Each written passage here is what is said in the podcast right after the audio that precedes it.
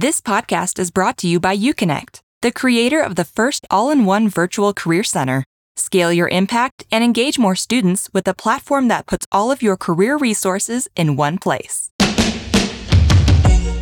Hey, friends, welcome back to the Career Everywhere podcast. I'm your host, Meredith Metzger, and this week I'm excited to welcome Michael DeAngelis, the Senior Associate Director of Communications and Technology for the Career Center at the University of Pennsylvania. In this episode, I talk with Michael about three ways his team is working to implement Career Everywhere at Penn. Michael talks about the Career Center's new Career Champion program, some super creative ways his team shares student stories, the Career Center's popular podcast, and more. Hope you enjoy the episode.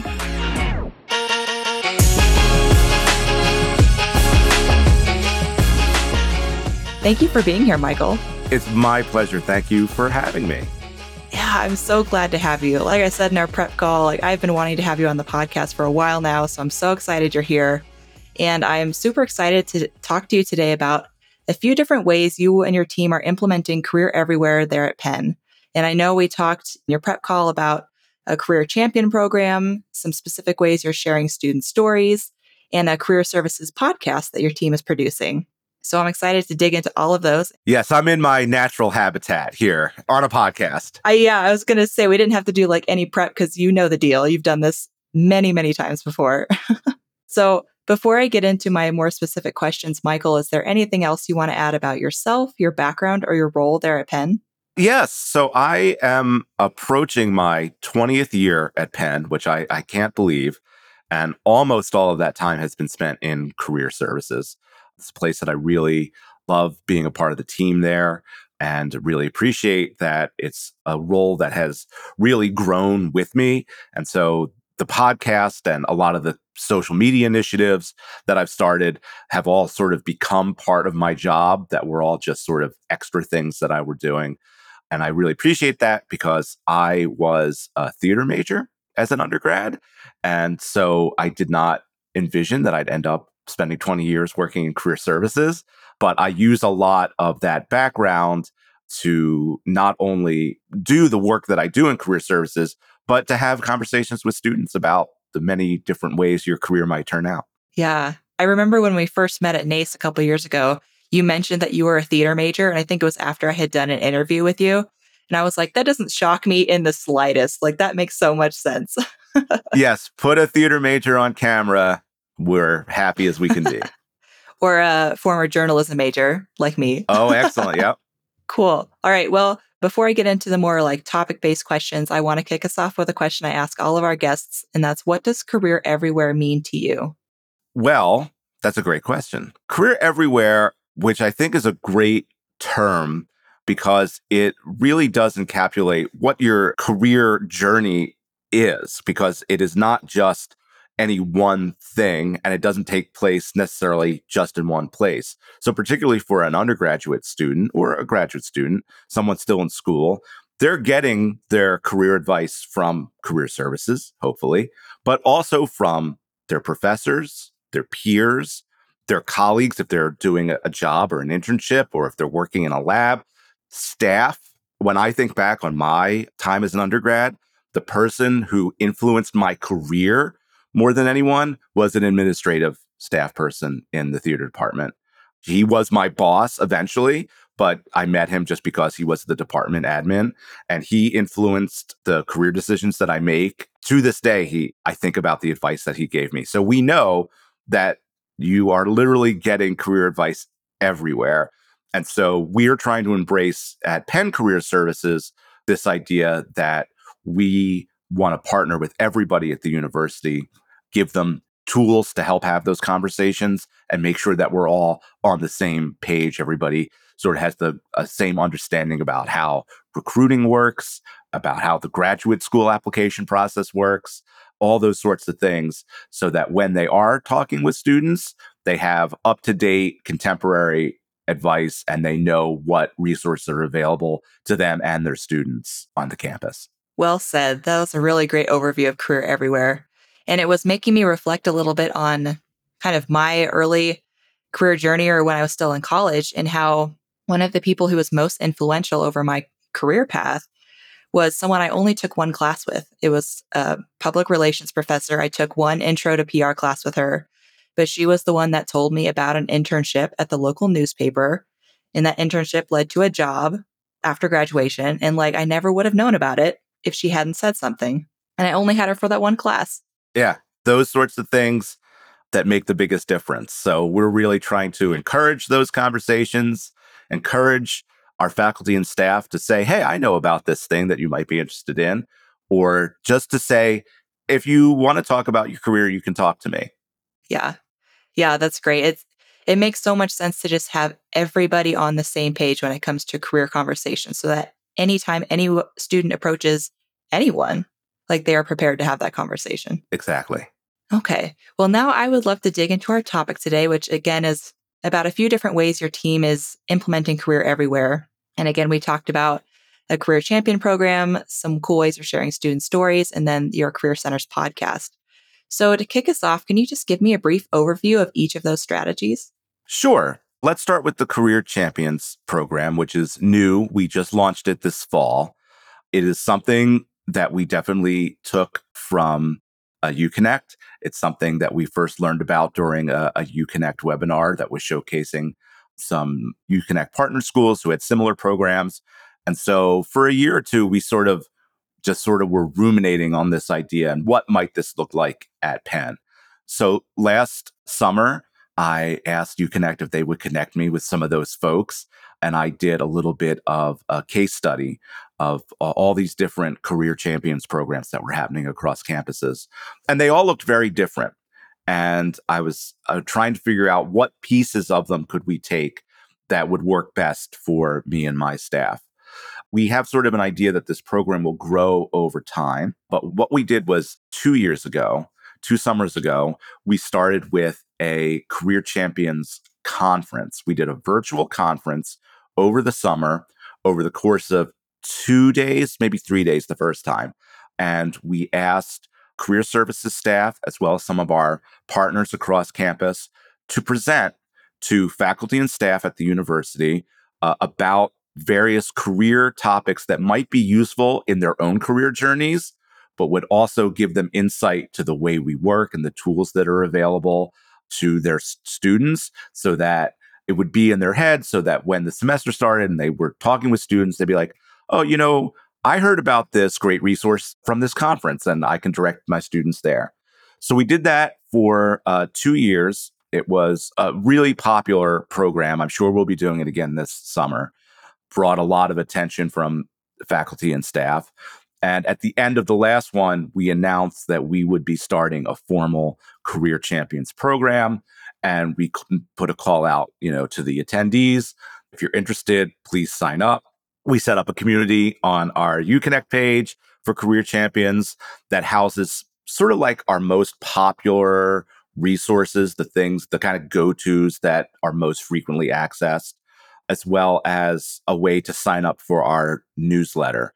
And so the newsletter launched at the start of the fall semester, and uh, we just put out the second issue today. And so we're really using that newsletter as a really like multi-purpose platform because we're we're making little training videos in it, two to four minute videos on topics that we get asked about a lot. Today's issue includes one about recruiting timelines for different industries, how we leverage student outcome data, and talking about extracurriculars on your resume, which we know is something that students have a lot of questions about. We feature staff profiles. Eventually, we want to profile our career champions. So we, we've asked everybody to fill out a little form with a, a bio and what they're interested in. Highlight upcoming events. We've got one more career fair this semester. We have a pre med orientation program that's mandatory for any student who wants to be part of the pre med process next year, be applying to med school. So we just wanted to get those sorts of things out in front of our faculty and staff. It's gone really well. It's been well received. We have 27 currently, which I'm pretty happy with for something that's uh, only a few months old. And uh, like I said, we're hoping to grow that. It'll be um, essentially a, a twice a semester newsletter, probably one check in over the summer. And then as it grows, maybe we'll do some in person events, maybe we'll do some in person trainings, but we're trying to build momentum through the newsletter. Okay.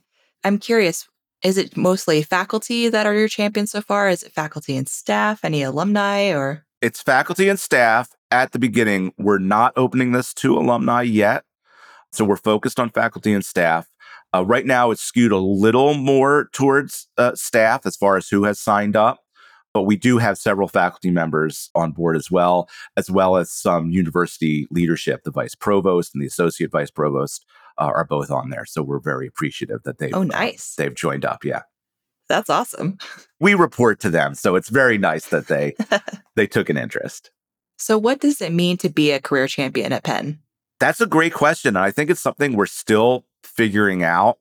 But what I want it to be is just someone who is willing to have those kinds of career conversations and is knowledgeable about the resources and the processes that Penn Career Services has in place so that they can direct their student to us or say, oh, you know where you should be looking? You should be looking on Interstride or Career Shift, or do you know about these vault guides?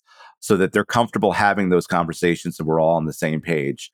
On Penn's campus, and I'm sure on a, a lot of campuses, faculty and staff often have some sort of sticker on the door that identifies them as a safe person to talk to about various things, whether that's being a LGBTQ ally or we have one for a mental health ally. So eventually, you know, we'd like to have a badge that says I'm, you know, a career champion. That's just a little indicator that if you have career questions, I'm a good person to talk to. Okay, that would be really cool. Um, I'm curious. You mentioned that you you include some training videos in these newsletters and things like that. What are you covering in those trainings? We're trying to have a nice split the difference between like practical trainings and sort of just covering informational topics. So on the practical side, my colleague uh, Joseph did a 99 second overview of Career Shift, which is a really popular and powerful tool that we have as a career exploration tool. So he uh, walked people through how to use it. He did some example searches. He showed how you can leverage that when you combine it with like our alumni database, because you could find someone who, say, works at Google and they're a Penn alum. So then you can contact them through the alumni database and say, Hey, I'm a Penn person. I found your contact information on Career Shift, have those kinds of conversations. And then, as I said, I did some brief interviews with other colleagues. So, my colleague Emily, who is in charge of doing all of our outcomes reporting, talked about where you can find those reports. We now have interactive reports on our site, how you can leverage them, how they can help with both practical decision making, but also career exploration. Our director of employer relations sat down with me and talked about the differences in recruiting timelines between industries, why certain students are really stressed out at the start of semester and other ones are stressed out later on, and what advice you can give to students in your class or that you are working with in other ways who have questions about am I too late? I see my peers are getting offers, but I haven't even had an interview. So that was a really great conversation. Uh, and then finally, my colleague Natty sat down with me and talked about the different ways that you can highlight your extracurriculars uh, on a resume, which is really talking about how to highlight skills and, and leadership experience. And they're all pretty short. The longest one was the conversation with the employer relations director. That was about four minutes. The others are about two minutes. Uh, Joseph did his in a minute and a half. We really want them to be digestible. I put right in the description in the newsletter. This video is two minutes. This one's four minutes. So you know, oh, I'm not like going to click into it and then it's, you know, a 45 minute, two hour video so that it's really something that we really want people to watch and uh, they're easy to absorb. And then, of course, they also will live in the career champions community on the career services website. So it'll be a little repository of them there. So if they need to go back and have a refresher or if they missed the newsletter, they'll always be there. I love that. And I suppose that makes it easy for new career champions who just sign up to immediately go to this resources page on your website, go through all of these trainings, all these resources so that they can immediately feel like they are involved. Exactly. And talking with some of our peer institutions who were doing either in person or virtual, but real time trainings. You know, you have to come to this thing for an hour and a half or a day in some cases. We thought that's a big time drain on us as well as on our career champions. So, how can we get that information out there in digestible chunks that doesn't require a lot of time from anybody, not from my staff and not from the people that we're asking to take in this information. And I think that this, we'll see how it goes. This is our first batch of videos, but I, I'm really hoping that they're going to be well received and that this will be a great way for, just as you said, for people who are coming in late, if they just heard about it now and they missed the first two issues of the newsletter, it's on the site, or someone just remembers months from now, if they're talking with a student has questions about recruiting timelines, they're like, I know there was a video about that, and they can go and, and find it on the website. So, really looking forward to growing that repository of knowledge and keeping it fresh and evergreen so that it doesn't become stale. Right. Yeah. Because hopefully you'll be getting new career champions all the time. That's our hope. I'm curious, why did you decide to start a program like this? There's certainly been a trend in the higher education in general of integrating career services or career education into academic programs. We were starting to hear a lot of that at NACE and Eastern NACE and other, and other conferences and hearing it from our peers. And that is not something that's currently feasible at the University of Pennsylvania. Just given the way the school is structured, you know, we're 11 different schools. That's one university, and everyone operates very independently from one another. And we are the central career office for all those places. So we're connected with everybody, but maybe the dental school doesn't talk as much to the engineering school as as you would expect or not expect but we realized that you know getting something particularly at the undergraduate level getting a class or getting real buy-in from the academic side of things to integrate these things into the classroom was going to be a challenge so why not just do our best to get all of the information that we have out into the hands of the people that are teaching classes and that are working with students in different ways so that it is better integrated into campus life, if not into the classroom. And the other thing is, of course, as we said from the beginning, we know those conversations are happening anyway. You and I both had experiences talking with faculty and staff that really shaped our careers. So let's just make sure that the Penn faculty and staff are really well equipped to have those conversations and to know what resources are available to the students and that they can share with them directly or just refer them to us. Okay. Yeah, never hurts to have more career champions across campus who can refer more students to you. Okay. Well, before I move on to the next strategy, is there anything else that you want to add about the Career Champion program? No, I'm just really excited about it. I've been really sort of hyper focused on it the last year and trying to figure out what it will be. I think it's going to evolve as it grows, which I'm excited about. But I'm really encouraged by how it's gone so far. And I'm really enjoying the opportunity to uh, help create the content because I feel like I'm learning things from my colleagues too that are maybe not part of my daily job in career services. So I, I feel like I'm picking up things just by doing these videos with them. That's partly why I love doing this podcast too.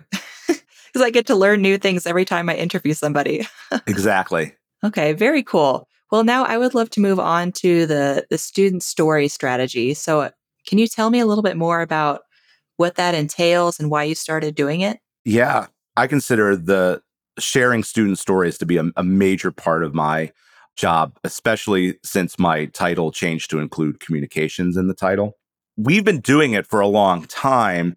I've just been trying to again, just kind of grow it and be able to share student stories in different ways and in different places. So, a couple of ways that we do this. We're very lucky that the university supports us with a summer funding grant. So, students who are pursuing unpaid or underpaid opportunities for summer, or maybe have a, a nice opportunity that is paid, but it's on the other side of the country and they're going to need housing expenses or, or just to travel there would be a challenge. So they can apply for a funding grant, and we have a generous amount of money that we can distribute to students to pursue these opportunities. One of the things that we decided when that became a reality was that we would ask each student who receives a grant to share a piece of writing with us that I could put on our blog. So we fund a really generous amount of students Last year, I think it was 150, 160, something like that. Wow. Yeah. So that's a lot of blogs. Uh, that's a lot of blog content. And it's great because we know that students like hearing from their peers. We know that students love seeing their peers highlighted. And it's really great to get the first person perspective. So those blogs are great because it's great advertising to let people know that we have this funding. And here's an example of someone who got it. It gives people a great view of all the different things that Penn students do, all the different industries that they work in, all the different research experiences that they have, all the different volunteer experiences that they have. It just shows the diversity of opportunities that are available and that are pursued. Because I do think sometimes, particularly because we have a very famous business school on campus with the Wharton School, there is the feeling that career services is skewed heavily towards supporting finance and consulting and technology jobs. And those are the big three. I would be lying if I said the majority of undergraduate students didn't go into one of those three fields. But we're a big campus. So even after you have the majority, that's still a lot of students going into a really huge variety of things healthcare, education, entertainment, communications, social work, nursing. We have a nursing school. So I like that we have living proof of all the different things that that people are doing. They provide pictures, they write really great essays, and so basically every other day we're posting a new student story. And then of course because of the way our website is structured and the way uh, the UConnect engine sort of powers it, we're able to then tag if someone participated in a research project, a science project, we can tag that to our life and physical sciences community and when students are looking at that page, then they see all of the relevant blogs of students who worked in the sciences, retail, entertainment, consulting. So when you go to those pages, we actually have a section called Penn Student Spotlights, and those blogs are pulled out and highlighted right there. So that's something I'm really excited about. And then, of course, we use that as a springboard to create social media content as well. Their students are providing us with great pictures. So on Fridays, my uh, colleague Megan goes through recent blogs, picks one that was really interesting, and then highlights that. We have Student Spotlight Friday on Instagram, highlights, takes a little quote from the blog, one or two of the pictures, the student headshot, and we have a nice little template that we showcase them that way.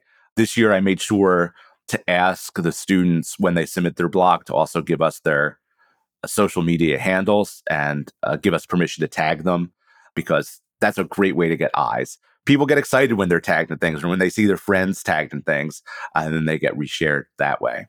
We've then sort of evolved that into video on social media and on YouTube. This was something I had started pre COVID. We were doing some pretty good student interviews. And then COVID happened and all sorts of things happened, and we just sort of fell away from it. Uh, but this year, I'm really lucky to have a work study student who is just really invested in doing video production with me. And he's really good at it and has a really good sense of what students want to see. So when I interviewed him for the job, the first thing he asked was if he could have a talk show. And I was like, if you can make that happen, you can have a talk show. The first episode is out, the second episode is in production, and he is sitting down with students and having approximately half an hour conversations with them about their summer experiences. So I gave him access to the blogs. He can pull from that, see who did something interesting. But we also have a summer survey where we ask students about their work experience. What did they do this summer? Did they take classes or work? And one of the questions is Would you be willing to share your summer story with the broader Penn community. So I gave him the list of all the people that said yes to that. And he's sitting down and having some great conversations with them. In addition, he has started doing some short form content where he goes out on Locust Walk, which is the, the main sort of walkway on our campus, with a tiny microphone. And he just stops people on the walk and asks them career services questions. And that's been the most popular thing that we have put out on social media. He's very personable. Uh, it's great kind of stopping random people. He gets their their tags, he tags them. There's lots of comments on them that are like, "Oh my god, Jill," you know, like whoever, who their friends are seeing seeing each other. So I'm really pleased with that. And again, it's just a really great, fun way to get student faces out there. Even, you know, with those little locust walk interviews, those aren't necessarily student stories because he's asking them random questions, sort of career services facts. But we want as much as possible our social media and our communications to be very student facing and, and student forward. And it gets a lot of attention. The sort of Penn Communications Office, who puts out a daily newsletter, Penn News Today, they often ping me and say, Oh, we saw so and so had a really interesting blog. Can you get us in touch with them? Because we'd like to highlight it in this or the alumni magazine. The parents magazine pulled four or five students from our summer blog this year and re interviewed them and had them highlighted in the parents magazine. So it's a really, really great PR tool for us, in addition to being a celebration of all the great things that Penn students do. Yeah, I would say so. That's really cool that not only is it getting attention like on your channels, but it's getting picked up by the university newsletter and the parents magazine, the alumni magazine. That is super cool. And just, I imagine, continues to elevate the Career Center as like a huge player on campus. That's our goal. It doesn't always feel that way, but we're we're appreciative for any attention that we get. Yeah. well, it sounds like you're doing incredible work on that front. I'm curious in these blog posts or these essays that the students write about their experiences, do you give them prompts or do they just kind of come up with their own format? How does that work? Because we've been doing this for so long, I think this is our seventh year, sixth or seventh year being able to give funding. There are a lot of examples. So we, you know, point when we give them the instructions, we say you can look at past examples here. But it's very free. I, I want them to feel that they can say whatever they like and and and describe their experience in in a way that suits them best. I for many years sort of acted as a sort of general editor. So only very rarely have we gotten one where I'm like, well, we just won't put this one on the website, right? For varieties, either it was, you know, maybe not the most positive. I can only think of one time where that happened, or it just wasn't, it was sort of hastily written or not long enough. It was just a paragraph or two that just wasn't substantive. But otherwise, we basically put them out as is. I'm very grateful. Uh, my colleague Gareth has sort of taken charge of getting those blogs posted and acting as the editor in my stead now as I've taken on different other duties. I and mean, he does a really great job of of organizing that and, and getting them posted on a regular basis. So it really takes us a full year to post all of the blogs. I think that we literally posted the last three blogs from 2022 the week before the 2023 school year started. So it really gives us a full year of, of content. And we have, uh, there's a undergraduate funding program, and now there's a separate graduate student funding program too. So between them, we had hundreds of blogs to publish. Wow. And that's in, in addition to, like I said, we, those are every other day. On the alternate days, my staff is contributing to the blog. So we have something new on the blog every day, or at least that's how it's supposed to be. Every day. Wow. That's incredible. Every weekday. Yeah, Monday through Friday. Wow. Yeah, as I was just thinking, like, as a marketer, I'm thinking this is such a smart strategy because you have your like kind of pillar piece of content with these blogs that you don't even have to create. They're created for you. And then you can just create tons of content off of them for a year that's the dream. That's great. It is great. We've had a blog for a really long time. I think we got the sort of first iteration of our blog, I think was 2010.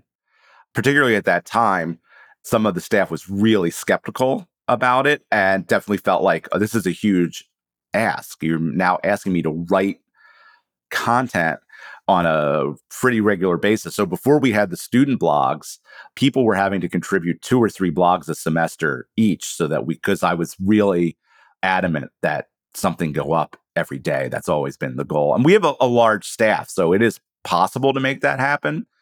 But once we started getting student content into, I was like, okay, we can go down to two days a week staff content, three days a week student content. And now, of course, thanks to UConnect having external feeds that we can bring in. So if it's my turn to write a blog and I just am too busy, I can find something from the Muse or one of the other external partners and and publish that on our feed. So that's been a big help as well. But my staff writes great content and I find that those are often really heavily viewed blogs when it's a topic written by one of my peers. Nice. That's super cool. And for those who are watching or listening, I'll be sure to include links to some examples of these student stories, to the virtual career centers, to the blog, so you can see all of these things that we're talking about. Well, Michael, before I move on to the podcast strategy that y'all are doing, is there anything else you want to add about the student story strategy? I think there's one more way in that we tell student stories, which is through our outcomes data, right? What better way to share a story by than literally telling you what our students are doing after graduation? So we work hard, really, really hard on getting good outcome data from our graduates. We try and launch our first destination survey as early as possible without freaking people out. We have definitely had that problem where we launched it sort of early in the spring and students were like, "Oh my god, I haven't even started my job search yet." You know, it's a difficult thing. Uh, particularly again because it's such a diverse campus in terms of what people are pursuing a lot of folks maybe went through early recruiting that are going into finance and they might know at the start of their senior year they're already locked into a job for post graduation so they know september october they can tell us right away but if i'm an english major or uh, um, in sciences and i have not started that process those sorts of opportunities aren't even available to me yet because they're going to do as needed hiring there isn't really a formal recruiting process it could freak me out a little to be asked too early what I'm doing. So we've tried to find the right balance. And then we do a lot of follow up. We do a lot of follow up and confirming and research, looking on LinkedIn and trying to get students to confirm what they're doing post graduation so that we have a really robust data set. And my colleague, Emily, who works directly under me, who is our associate director for data visualizations and analysis, has put all of these outcome reports into Power BI, which is a interactive product from Microsoft so that you can look at the uh, graduation report and filter it three ways to Sunday. You want to look at just a particular major. Uh, you can see what just that major is doing. You can look at it over time. We have data going back to 2018 in the interactive report. So you could say, oh, just show me the class of 2023 or show me what all English majors did the last five years, the last six years. You can look at it by geographical region. We have a new uh, report that's coming online soon. Actually, probably by the time you're listening to this, it will be online, which is our industry report, where you'll be able to look at things by industry or job function instead of saying, well, what did the English majors do? Well, no, let's let's look at who went into publishing. Oh, look, this was a philosophy major, or you know, all those all sorts of things. Or what do people do? You know, we can look at Google and what were all the job functions at Google. Oh, a writer, a media producer, right? Because there are all sorts of jobs. Even though Google is the technology industry, they have all sorts of jobs. They need accountants, they need finance people, they need media people, advertising people, you know, so there's all sorts of things that are available and I just love that instead of it being, although we made very, very nice reports, it was my job for over a decade to put those PDF style reports together. I just am so excited that they're interactive now and, and more robust. And I think it's just so great for our students, first and foremost, but also our career champions who can take a look at that, but and also employers who can look at that and see, you know, sort of get industry trends and, and salary information off of that. So I really feel that that is another way that we're sharing our student stories with the world. Yeah, it sounds like it. And I bet parents also are eyeballing those outcomes data as well. oh, of course. Yes. Absolutely. Yes. Hey, friend, if you're enjoying this podcast, I think you'd really like the Career Everywhere newsletter. Every Thursday, we'll hit your inbox with Career Everywhere related articles, videos, podcast episodes, and more. Our goal is to share best practices and strategies directly from the innovative career leaders implementing them every day. Join over 1,000 other career leaders and subscribe today at careereverywhere.com slash subscribe. Okay, very cool. Well, Now, I would love to move on to your Career Centers podcast. So, can you just tell me a little bit about, again, what that entails and why you decided to start it? Yeah, absolutely. So, the show is called CS Radio. We're currently in our ninth season. We're almost at episode 200. We just wow. We just recorded uh, 192. The way it started was nine years ago. I had had the idea. I'm a big podcast person. I love podcasts. So I had had the idea in the back of my head that it was something we could do and probably should do, but I wasn't sure who the person in my office to do it with. I didn't think it should just be me. I really wanted to involve someone who works more directly with students because that's not my not my role. And a former colleague, uh, Milan, who had moved out of the country, uh, moved back to the country and got rehired in career services. And on her first day, I went into her office. I was like, I'm so glad you're back. I think we should do a podcast. And she said, Oh, did they tell you? And I said, Tell me what. She goes, Oh, when they interviewed me, they asked me like what new ideas I had. And I said podcast. I was like, No way. I'm so glad you're back. So we just did it. Our director at the time, Pat Rose, who was a tremendous leader and a great advocate, was uh, very encouraging for us to experiment. So we just went ahead and recorded an episode. I brought in a faculty member who I'm friendly with, who has had a really interesting career himself and has a variety of different jobs outside of academia. We had a really great conversation with him, played it for the boss, and we said, We'd like to do this every week. She was like, Great. So it originally went up on our blog. And then eventually I learned the nuances of podcasting and we got it up on iTunes and and all the different platforms as as it grew. And it was just another way for us to have career conversations. We would interview members of our staff, we would interview students, faculty and staff, occasionally alumni or outside guests. But what we always wanted the show to be was a conversation between two friends who were really knowledgeable about the topics they were talking about. And I think that's where where we really succeeded. I mean, Milan really is one of my best friends outside of the office, so we have a very natural rapport.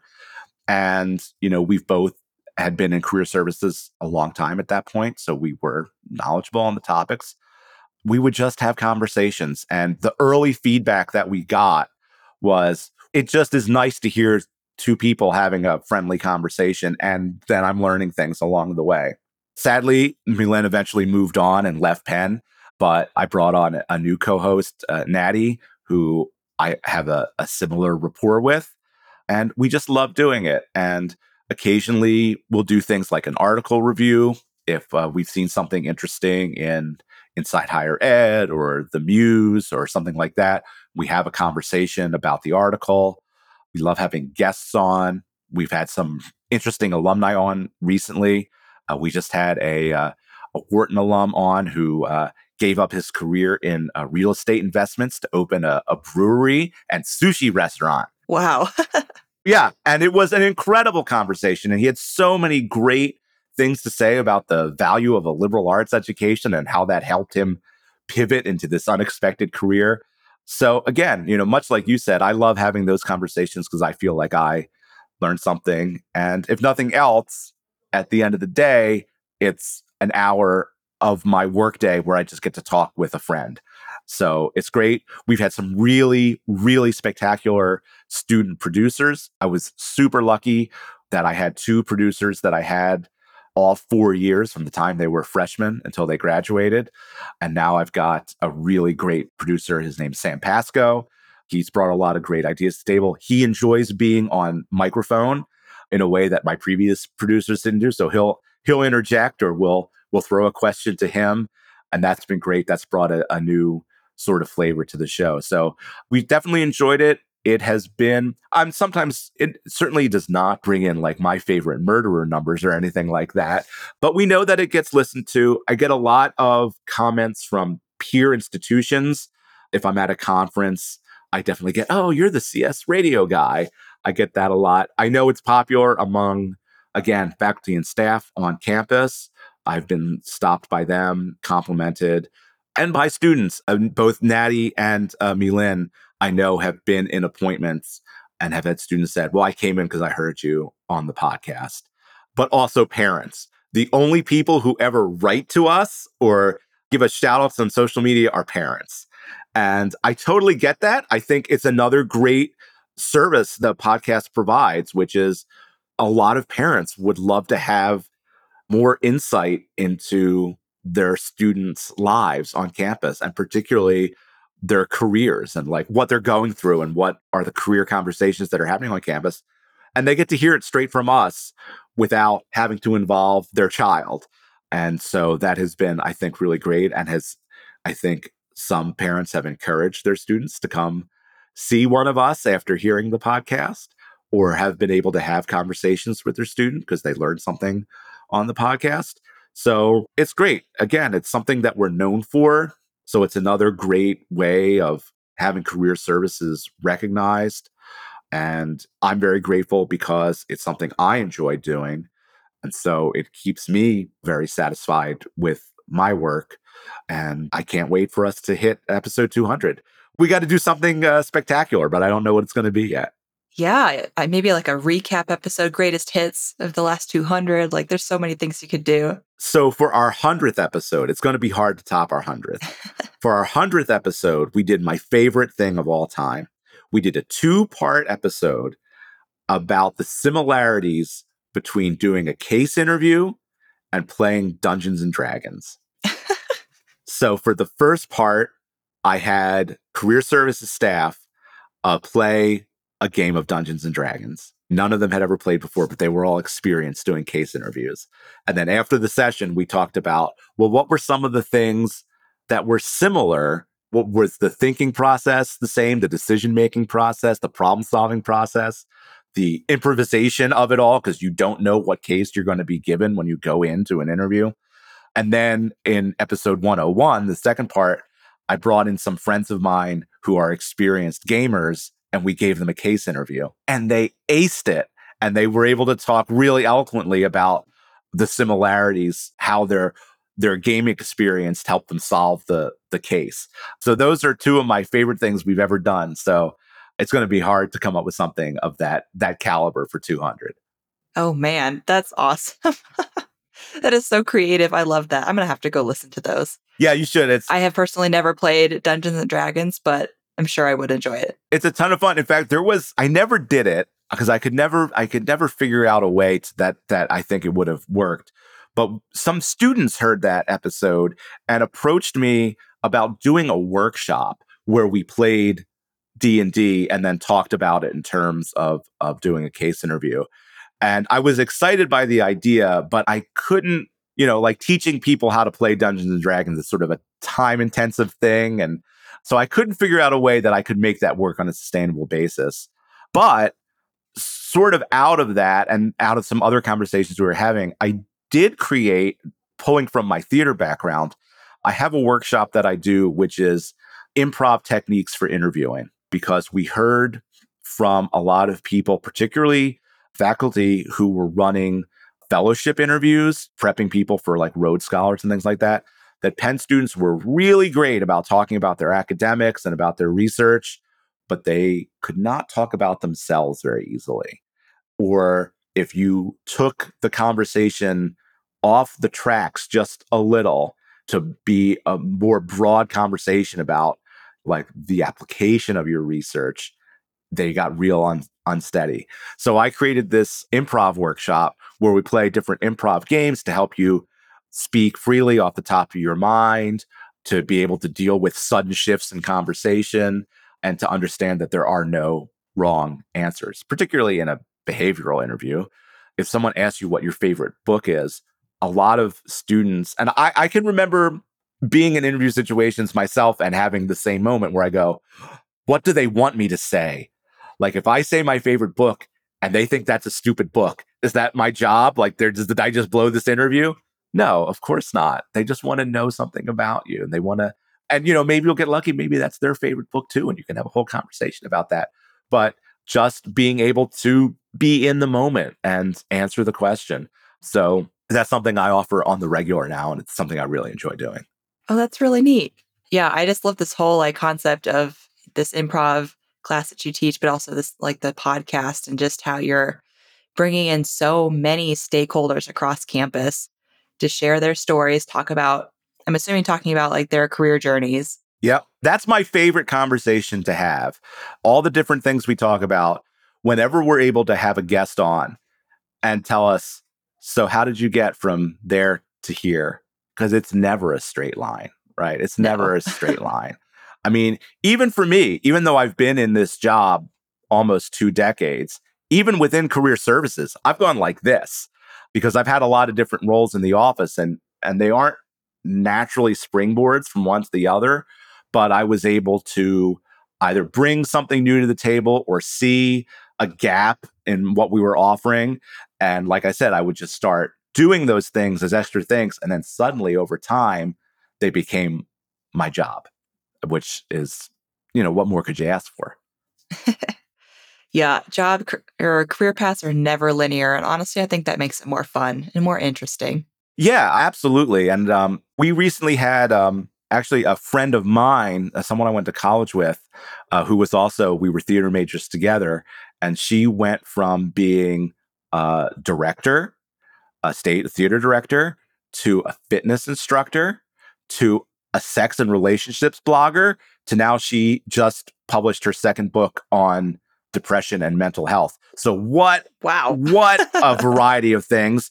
And yet when you hear her story, you see how those how that things happen, how things evolved over time and how though she's not a theater director anymore, how those skills that she trained for are still informing her work today. So that's what I love. And I, I hope that when students hear those things, that they really absorb it and say, oh, you know, whenever we talk with students, and I, I do a little bit of student advising, but if Natty or, or or any of my peers were working with a student, and they're like racking their brain about i have this offer but i don't really know that that's what i want to do and what about this one you know they're trying to weigh things in the end they're probably both really good offers and if one doesn't work out, you're not locking yourself in for life.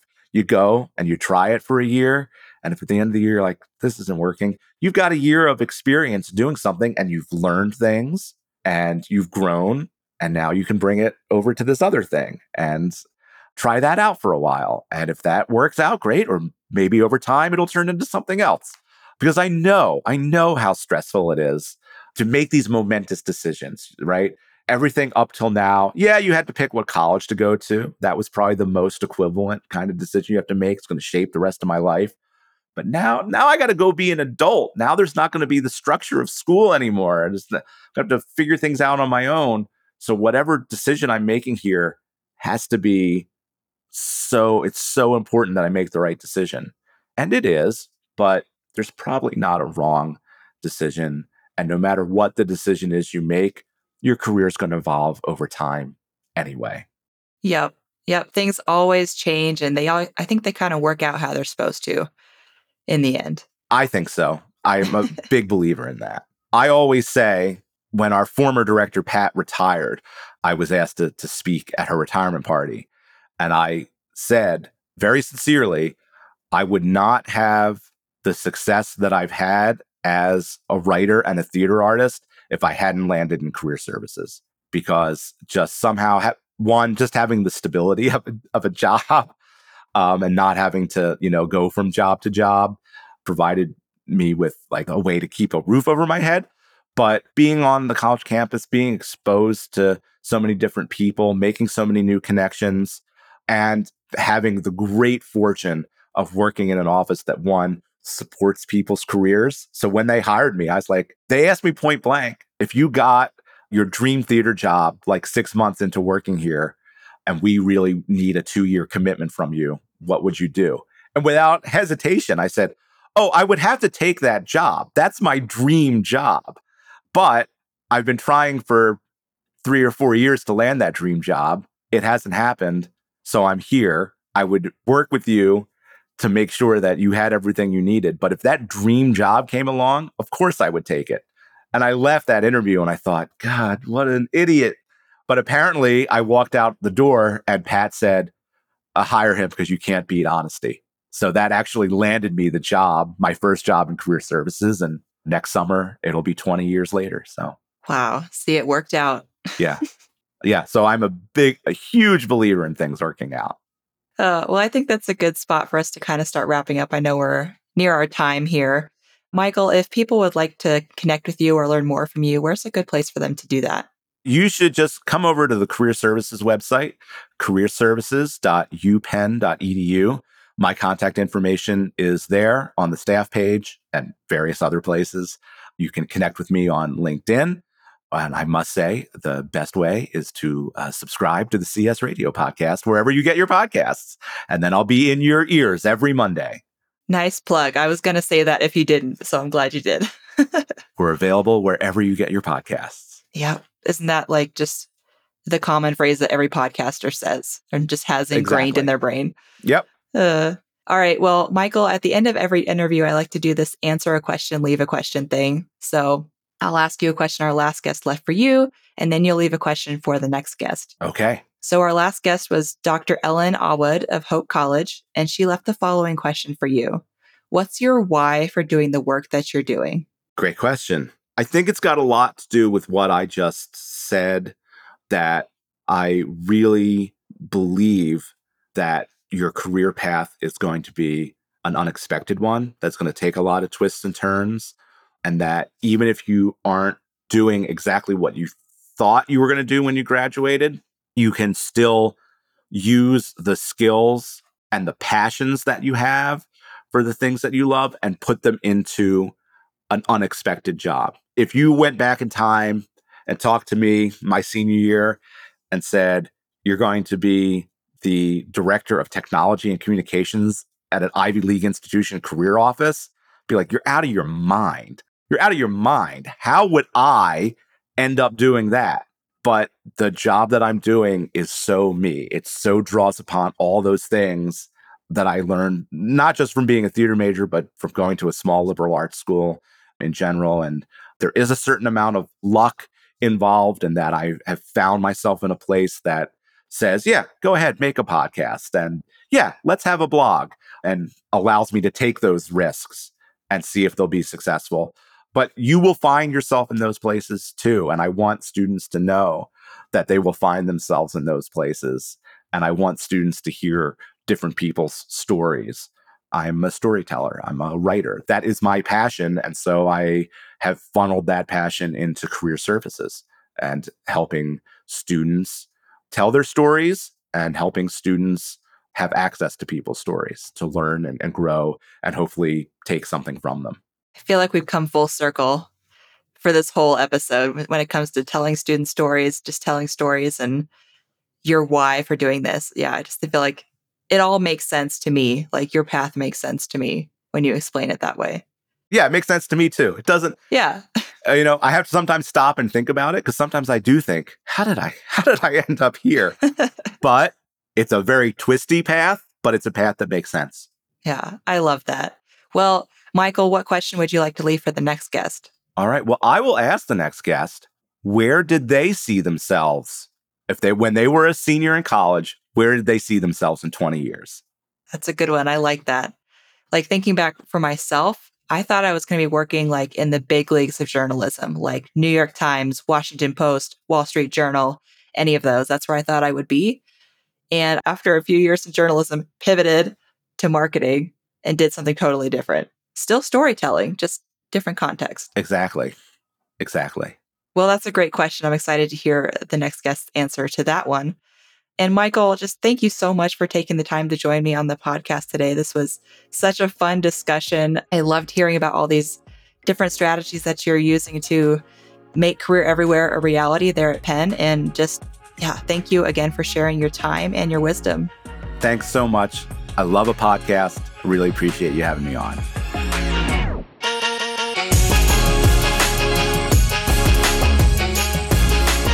That's all for this episode of Career Everywhere. Thanks so much for listening. If you enjoyed it, please be sure to hit subscribe and rate and review us wherever you get your podcasts. We'll see you next time.